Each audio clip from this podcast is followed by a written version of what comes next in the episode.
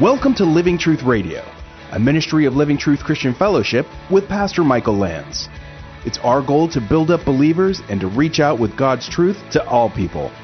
And now, here's Pastor Michael. 1 Samuel chapter 2. You know, you know you have a problem when the churchgoer is trying to correct the leader. Now look, every leader is human, so it, do, it, it doesn't mean that someone who's a worshiper can't come up and point out something and even correct us on something. That's not what I mean. But day after day, here's what was happening. The worshipers were going, What in the world's going on here? This is not the way things are supposed to be. And the stories began to spread about Hophni and Phinehas, and they were coming back to the ears of Eli. And it was, Give it to me now. And it had gotten so bad that they would say, End of 16, No, you shall give it to me now, and if not, uh, there's going to be a couple guys that are visit your house later. They're known as the three wise guys. They'll be dressed in black. I mean, these guys were threatening the people trying to do it God's way and saying, "Oh, and by the way, if you don't give it to me, see this fork? I'm not going to use this on the on the meat anymore. This is for you." People were going, "Okay, sheesh," and it was getting ugly. People were being exploited, people were being abused. And thus the sin of the young men, 17, was very great before the Lord. Notice how this section ends. For the men, the men, Hophni and Phinehas, despised the offering of the Lord. It didn't matter to them. All, all they were in it for was themselves. All that the offering meant to them was, I can get what I want. Isn't this a great racket? They didn't even know God.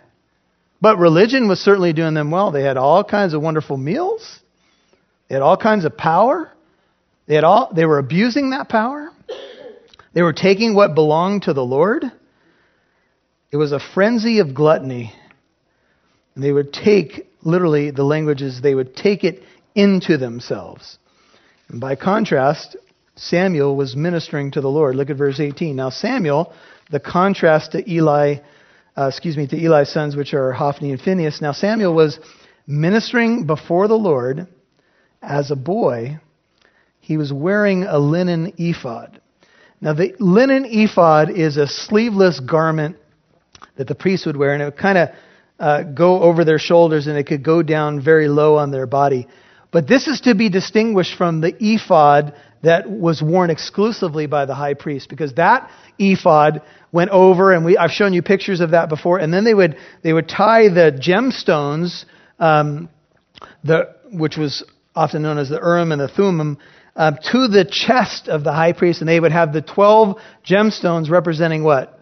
The 12 tribes of Israel. And that would tie to the high priest's um, uh, shoulders, and it would it would be right in front of his chest, near to his heart. And the picture was the 12 tribes are near to God's heart. But that's not what's what uh, Samuel has here because he's obviously not the high priest. So he's wearing an ephod. Even David in 2 Samuel 6:14 is wearing an ephod as he dances before the Lord. That 2 Samuel 6:14. So it's some sort of garment for praising the Lord, uh, normally worn by a priest. Now notice what happens. And his mother would make him a little robe, 19, and bring it to him from year to year when she would come up with her husband to offer the yearly sacrifice. And one thing that we noted about Elkanah and his wife Hannah was that they would come year after year, maybe for the Passover to Shiloh. They were very faithful. Now that they've left uh, little Samuel there to minister, they go back home to Ramah and they would come back at least once a year. And can you imagine what that had to be like for this mom, for, for Hannah? And apparently, all year long, while she waited for this trip, she would make she would work on this little robe. Now, this is resonating with some of the ladies. You know, oh yeah. How many of you sew or crochet? How many of you do underwater crocheting? How many guys want to admit that you sew? Actually, I know some guys that sew, and yeah. And, you know, they're in touch with their masculinity. It's all right. So, and his mother would she would make him a little robe, kind of a little priestly robe, and she'd bring it to him. And you all know how kids grow. I mean, if you haven't seen that kid for a year, you have to be able to estimate up, right? I mean, I have to buy new shoes for my kids like every two months. Because they just, they're growing and then they blow through shoes and that's just how it is. Well, notice the tender love that Hannah has for her son. She'd bring this little robe and she'd have some sort of reunion with him. And she worked on this and she would give it. And I'm sure it was, I'm sure her heart of love was just poured into every stitch. 20. And before I move on, I know some of you have some precious things that um, grandmas and moms have given you that they made with their own hands. Those are really precious gifts to just think about the love that was woven into that.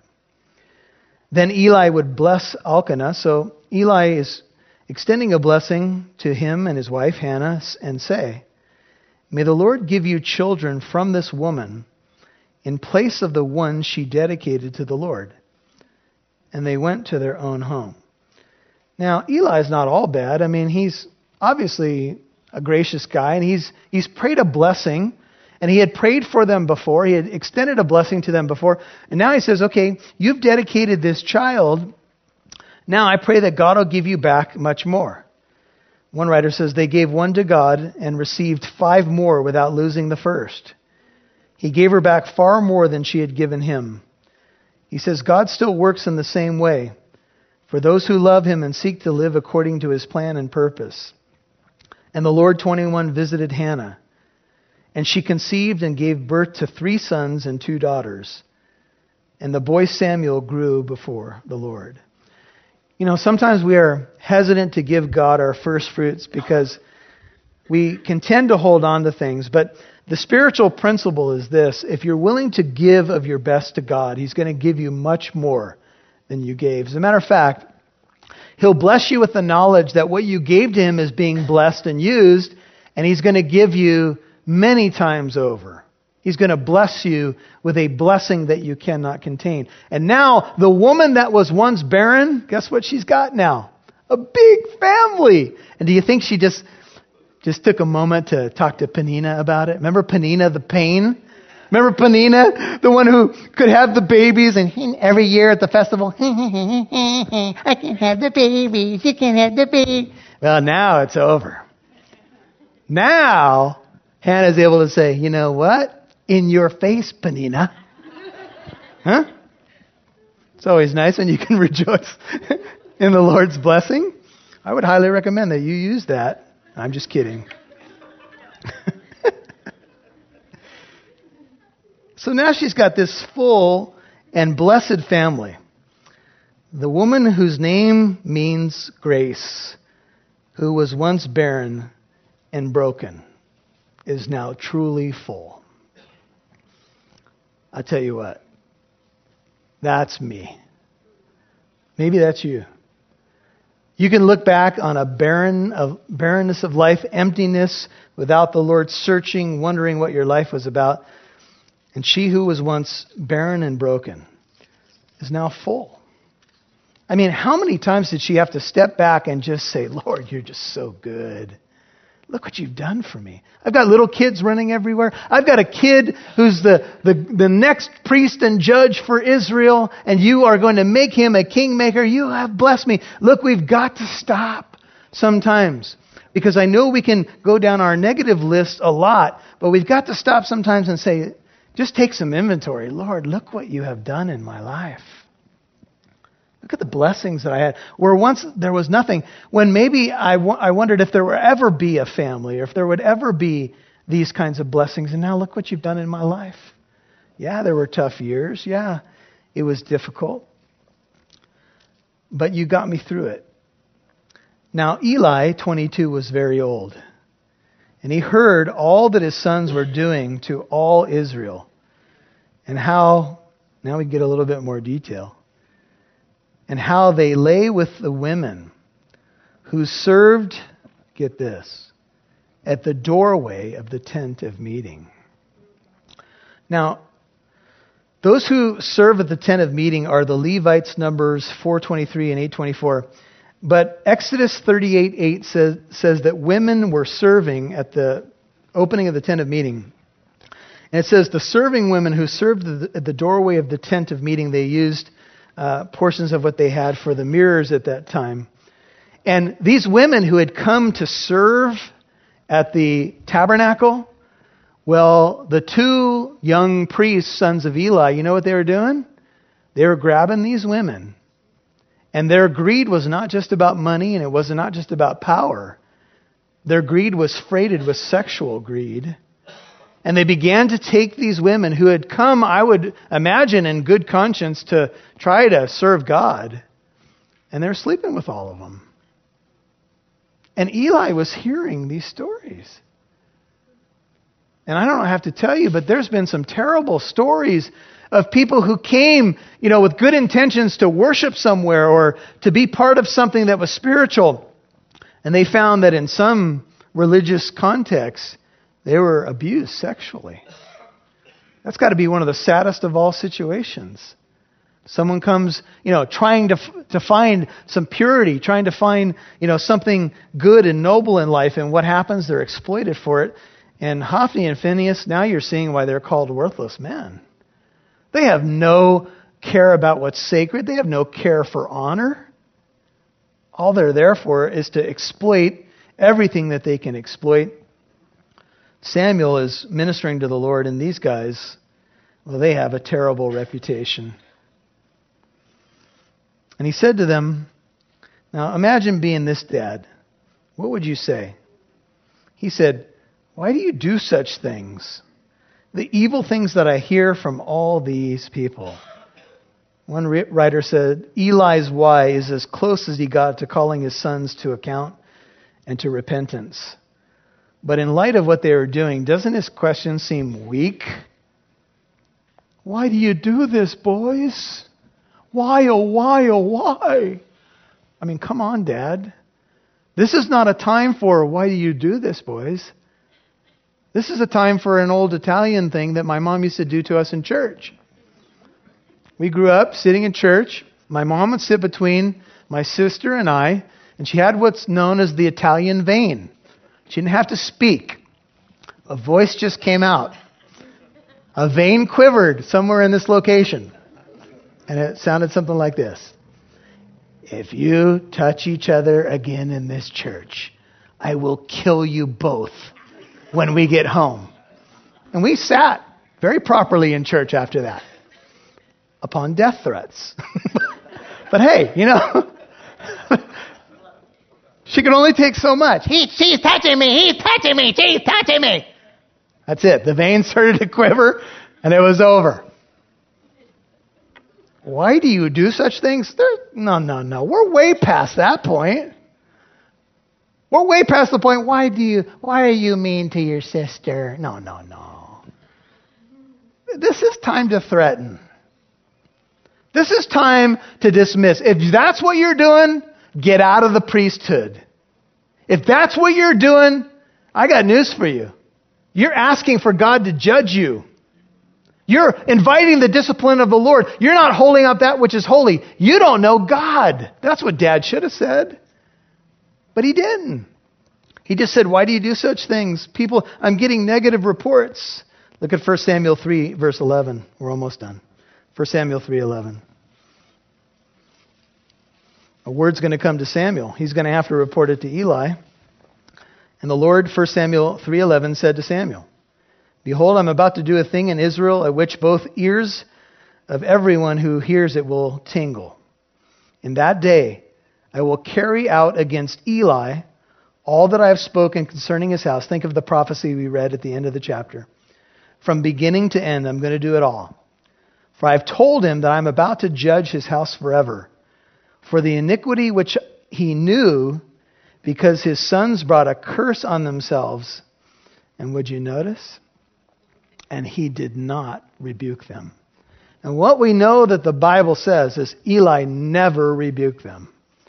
He asks questions. We're going to see that he gives a little warning here about a mediator and what can they do if they sin against God, but he never said, "Stop it," or you're removed. He never dealt with them. He may have been a good priest, but he was a terrible father. And look, all of these things have ramifications in life, and this is serious stuff. 1 Samuel 2:24. He says, "No, my sons, the, for the report is not good, which I hear the Lord's people circulating. Not good; it's horrible." And then he says these words: "If one man sins, sins against another, God will mediate for him." Verse 25. But if a man sins against sins against the Lord, who can intercede for him? But they would not listen to the voice of their father, for the Lord desired to put them to death.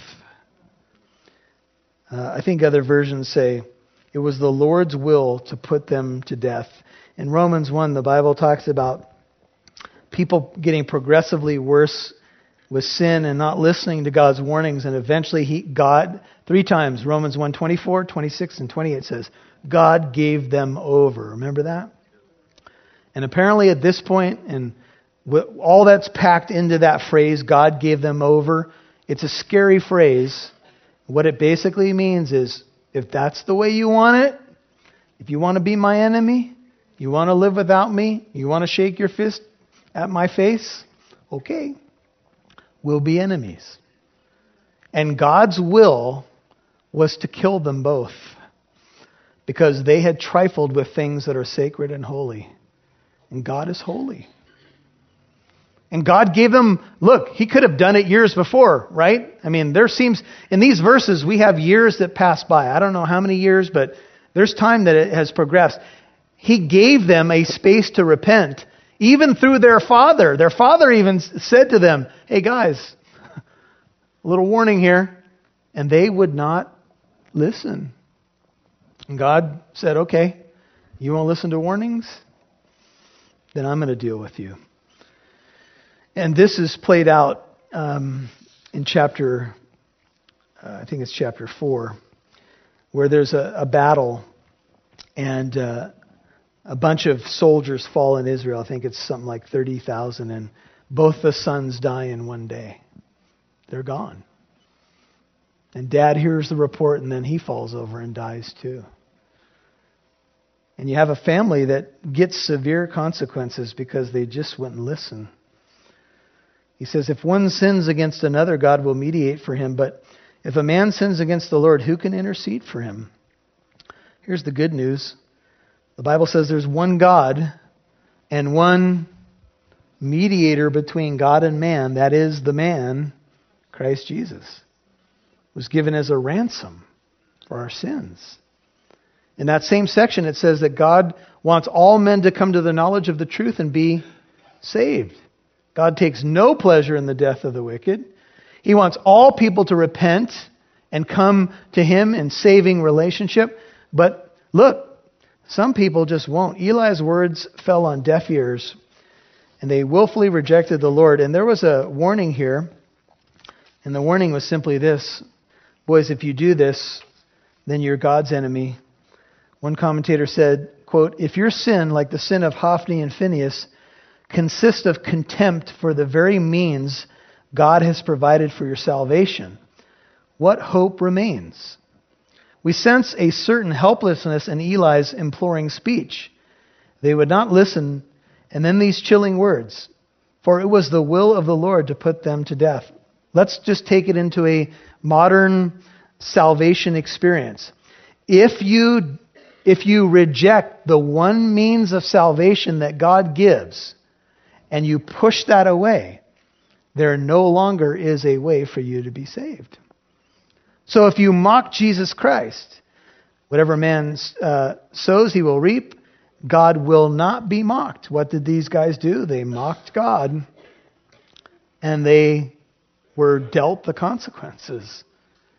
If, if people walking the face of the earth say, I'm, I'm, I'm interested in knowing God, or I want to be spiritual, but they reject the very way that God has remedied for their sin, because there's only one go between, there's only one who pays the ransom price, then what is left? You can't reject God's offer for peace to find another table to find peace. Amen? God says you got to sit at this table, and we've got terms for peace right here. He said, "No, I, I, I want to talk to them. I want to talk to him or her." Okay, But this is the only table where the terms of peace are offered. And these guys just, they wouldn't do it. They wouldn't listen. And we're going to continue to see the contrast, final verse tonight. Now, the boy Samuel, he was growing in stature and in favor both with the Lord and with men. In Luke 2:52, just write it next to verse 26. It says, And Jesus kept increasing in wisdom and stature, and in the favor in favor with God and men. In some ways, Samuel does foreshadow Jesus Christ. Because he was set apart at an early age, he was set apart to do the Lord's will, and he grew in favor and stature. David becomes a type of Jesus as well. You could say Samuel's on the priestly side, and David's on the kingly side, although, you know, some of these things kind of cross over a little bit. But, but what you see is this incredible truth that Jesus Christ came to this world to be the ultimate mediator. He grew in grace and wisdom and favor. And if we kind of take it full circle back to us, that's what we want to do. We want to grow in the grace and knowledge of Jesus. We want to serve Him. We want to be good leaders. We want to honor Him because He will honor us. But He deserves our honor no matter what takes place. Amen? He's a life changing God, but He's also holy, and He doesn't want us to trifle with what is sacred and holy. Now, we live in a world that's anything but that. Uh, I'm sure you find it pretty tough sledding to try to stay in a holy framework in this world. Amen? A lot of things can push that away. That's where we need just the Lord's help tonight to say, Father, just fill me so much with your eyes and your ways that I can be holy in the midst of the Hophnis and the Phinehas's and the Eli's and whoever else is around me. Notice that Samuel, if you'd bow your heart with me and just close your eyes for a moment, notice that he was in the midst of all the junk. He was right there. He saw poor leadership, he saw poor fathering, he saw corruption, and yet he seemed to stay on track. And Lord, we want to do the same thing. Lord, we, we do live in the midst of a perverse and crooked generation, but it is possible for us to shine as lights among them. We know we're imperfect, Lord. We know we can fall short many, many times, but thank you for your grace. Thank you that Hannah's name can be applied to us tonight. But we want to be people who are growing. We want to be better leaders. And we know the ultimate leader is Jesus Christ. The ultimate mediator between God and man is Christ, who gave his life, gave his life's blood as a ransom for us. If you're here tonight and you're not sure you know Christ, He's the only mediator, He's the only go between, He's the only one who can settle the issue for you. He did it all. You just have to receive it tonight. So if it's you, you want to become a Christian, you just want to settle that issue. You want to have that full life. You've been barren and broken and maybe even guilty. It's something like this. And if you want to open your heart, pray it after me Jesus, come into my life. I thank you that you died on the cross for me, that you rose from the dead. Thank you for your perfect life and your atoning death. I trust you as my Savior and my Lord. Please adopt me into your family and give me a new start. In Jesus' name. Lord, for those who are repenting and trusting in you, help them to turn from their sin and trust in you fully. Maybe for some tonight it's just a fresh start. And thank you that you're the God of fresh starts every moment of every day. And for this precious group, Lord, just continue to have your hand of blessing upon them. Help them grow in their most holy faith. In Jesus' name I pray. Amen. Thank you for listening to today's program. If you'd like to listen to this message again, learn more about our church in Corona, or to access archived messages, go to livingtruthradio.org and click on the Church tab. You can follow us on Instagram at Living Truth Corona or download the Living Truth Christian Fellowship app on Apple and Android devices. Living Truth Radio is a listener supported ministry. You can partner with us by donating at livingtruthradio.org.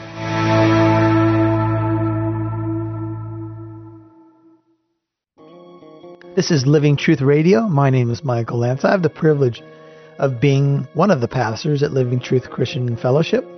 We're located in the city of Corona, and uh, we just want to express, I want to express personally my appreciation to those of you who listen regularly, those of you who pray for us, those of you who give and support this ministry.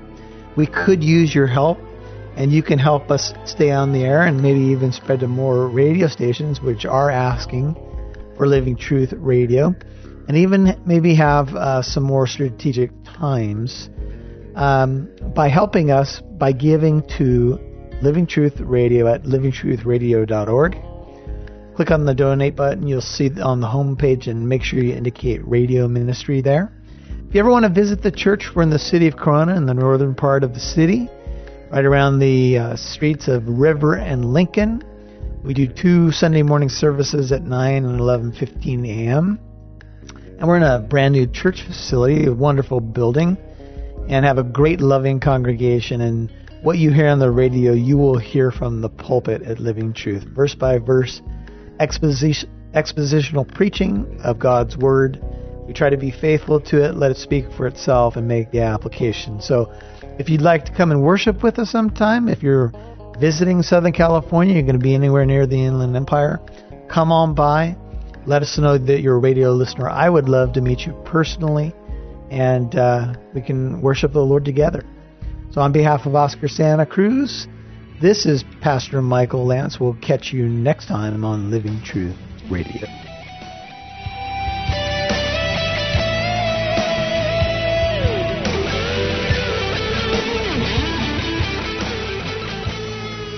Maybe you've been hearing these messages about becoming a new creation in Christ, but you're not sure that you know Him. Well, the Bible encourages us that now is the acceptable time. Now is the day of salvation. And so don't put it off because the Bible tells us we don't even know what a day will bring. So trust in Him now. The Bible says that we need to confess with our mouth that Jesus is Lord and believe in our heart that God raised Him from the dead, and we will be saved. You know, we see this reality in the scriptures of repentance and faith. Turning away from our sin, which is repentance, it literally means to do a 180 and turn away from sin and turn to God, to do it His way instead of our way. And faith is a word in Greek which means to put our trust in, to entrust ourselves to Christ. Now, when we do that, we're trusting in His person, His finished work on the cross, and His resurrection, and, and trusting in Him and Him alone for our salvation. And that's how you become a Christian. You turn from sin and you turn to God through Jesus Christ.